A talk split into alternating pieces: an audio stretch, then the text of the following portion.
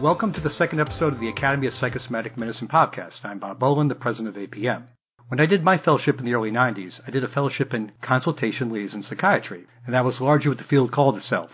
When the organization became an accredited subspecialty several years later, the name became psychosomatic medicine, and that has been the official name of our field ever since. Recently, the Academy of Psychosomatic Medicine has been surveying members and reaching out to other organizations about the possibility of a name change back to consultation liaison psychiatry. Here to discuss the reasons for this change and to update us on what has been done so far are Dr. Steve Epstein and Dave Gitlin. Steve is the chair of psychiatry at Georgetown University School of Medicine in Washington, D.C., and was last year's president of APM.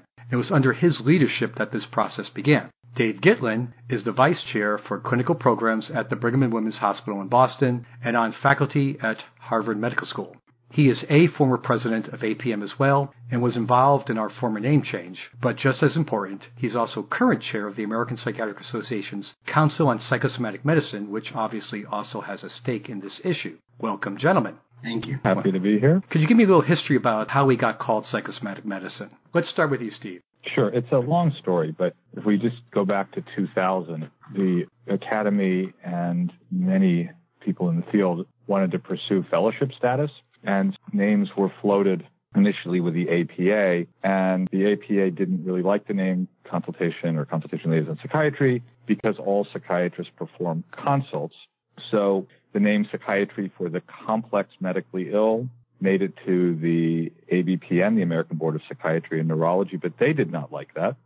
And they said only name acceptable to them was psychosomatic medicine based on the fact that the specialty societies and journals in the field all had this in their names. So at that time, in order to be assured that we would have fellowship status, which was so important to everyone, we accepted the compromise and the American Board of Medical Specialties approved that and that got us to where we are today. So let's just take the issue by the hands. I mean, what's wrong with the name psychosomatic medicine? I think I'll send that one to you, David. Psychosomatic medicine, it neither describes the practice of the psychiatrist nor the nature of the patients that we're treating. Also, no one outside of psychiatry really understands the name psychosomatic medicine. This includes hospital leaders, physicians who refer to us, medical students who might have an interest in psychiatry, and psychiatric residents have, many of them have voiced a, a concern about not knowing what psychosomatic medicine even means.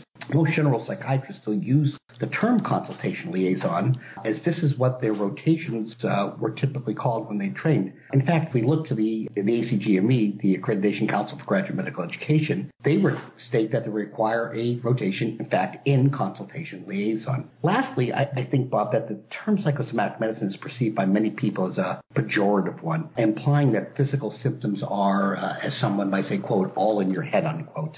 This may have a very negative impact on patients and referring physicians alike. Why is this happening now? You know, sometimes all change is serendipitous, I guess. An awful lot of psychiatrists, particularly in our field, have been discussing in an ongoing way their discomfort with the name. And it just so happened that uh, in the past year, during discussions at the American Psychiatric Association, in particular at the Council of Psychosomatic Medicine, the discussion came up in, in the presence of APA leadership. Perhaps somewhat to our surprise at that time, the APA leadership informally uh, implied to us that they actually kind of agreed. So, because of those discussions, it made us feel that perhaps the time was now ripe. People had gotten so used to the name consultation liaisons that the barriers to the name had fallen. So, Steve, can you summarize what we've learned from our surveys?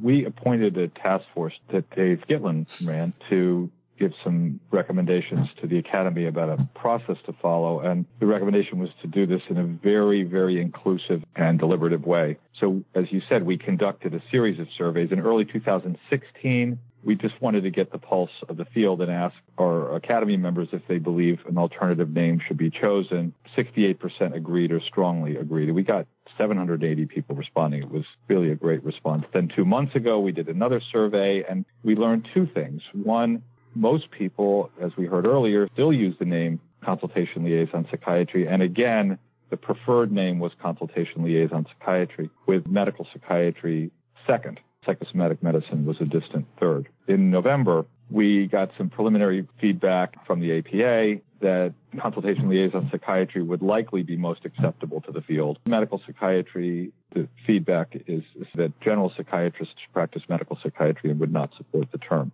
So based on that, we did a final survey and we asked our members if other key national organizations were in favor, would you support changing the name of the field to consultation liaison psychiatry and also changing the name of the academy? And we got overwhelming support. Almost 600 respondents, 80% voted in support of that question. So that's where we stand today. So even if we agree that we want to change the name of the field, I'm imagining it's not that easy to do that. In fact, I know it's not that easy to do that. So does anyone understand what the steps are that it takes to change the name of a field? I don't know that there's a lot of precedence in the in the world of medicine about how one goes about changing the name of the field. It, it's worth noting that there are you know, a couple other fields that in the distant past have done it.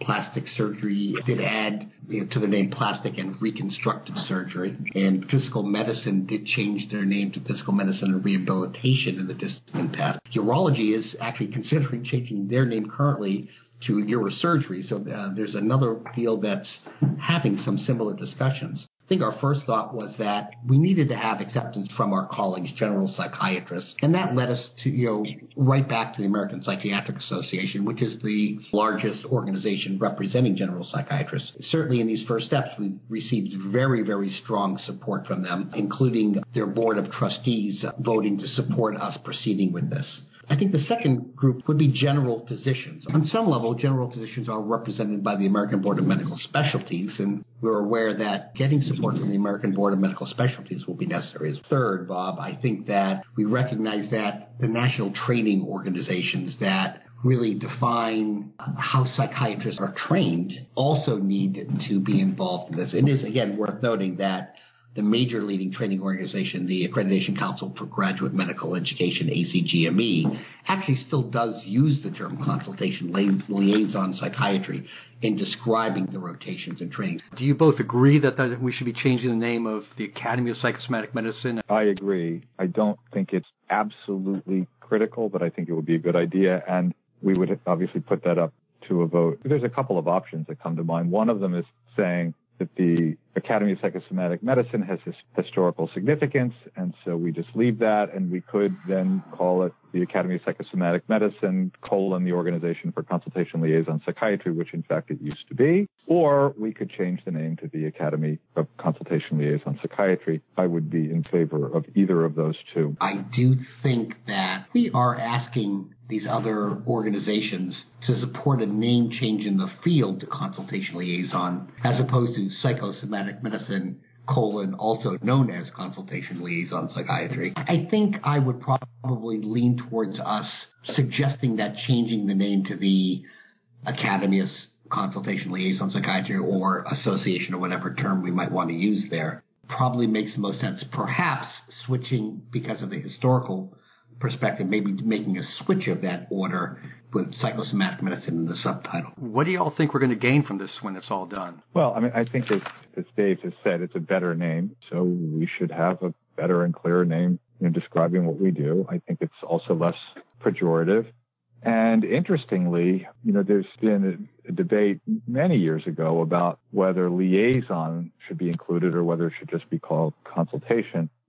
But now with collaborative care, you know, liaison has kind of a new resonance because I think it does reflect how we do liaise with other specialties and in other settings. So I think that having a better name really will make our colleagues feel better. It'll be better for training. In theory, it might help with recruitment. I, I hope it does, but even if it doesn't, it's just good to have a name that reflects better what we do. And as I said, that's not so pejorative. I have to agree completely with Steve. I think that with the adoption of this better recognized and more positive description, we can very reasonably hope that this will lead to increased value for the practice by, by healthcare systems, better utilization by referring physicians, uh, increased interest in the area, as Steve said, by students students and residents, and just less stigma for patients. As we know, we have gotten endorsement from the APA. We've talked with the ABPN. They're going to be discussing it at their next board meeting in February, and so we'll see what happens from there. Thanks very much, gentlemen. Thank, Thank you, Bob.